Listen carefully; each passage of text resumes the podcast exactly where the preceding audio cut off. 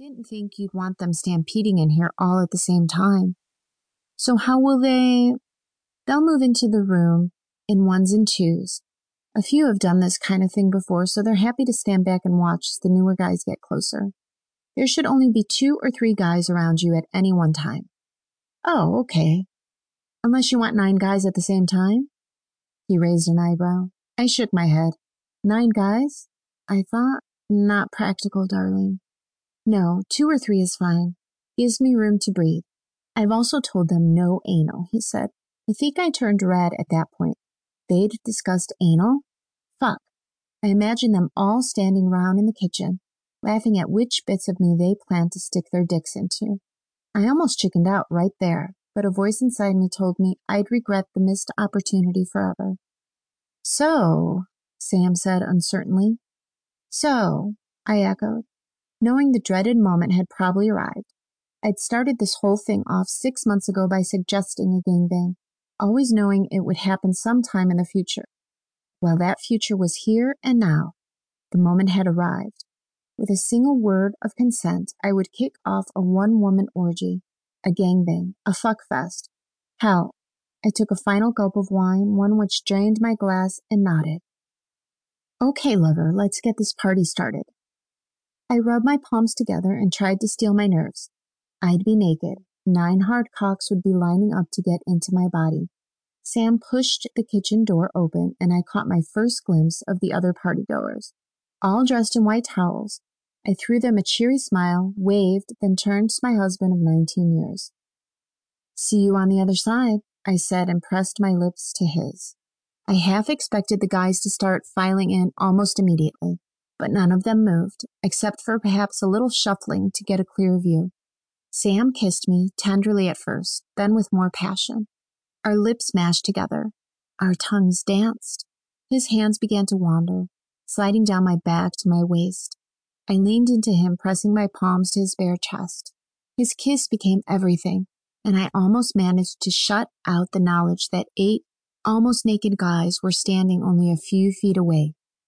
At the same time, a deep thrill twisted my tummy at what was to come. Part of me tried to imagine how the evening was going to go, how they would use me, and what it might look like to an observer, namely my Sam. But I realized I had no idea how things would progress. Maybe Sam did, but we deliberately avoided discussing the details. We wanted to retain some spontaneity. I heard soft shuffling nearby. The scared little girl inside me wanted to open her eyes, but the now excited adult said no. I didn't want to see the guys walking around naked or even in their towels. If I could have done this in complete darkness, I would have. We had the curtains drawn, but there was still two or three hours of sunlight remaining, so there was plenty of light. Perversely, I'd refused the idea of a blindfold because I would have felt vulnerable. Go figure, eh? No, I didn't want to remember what it looked like to be surrounded by naked guys. I was much more interested in how it would all feel.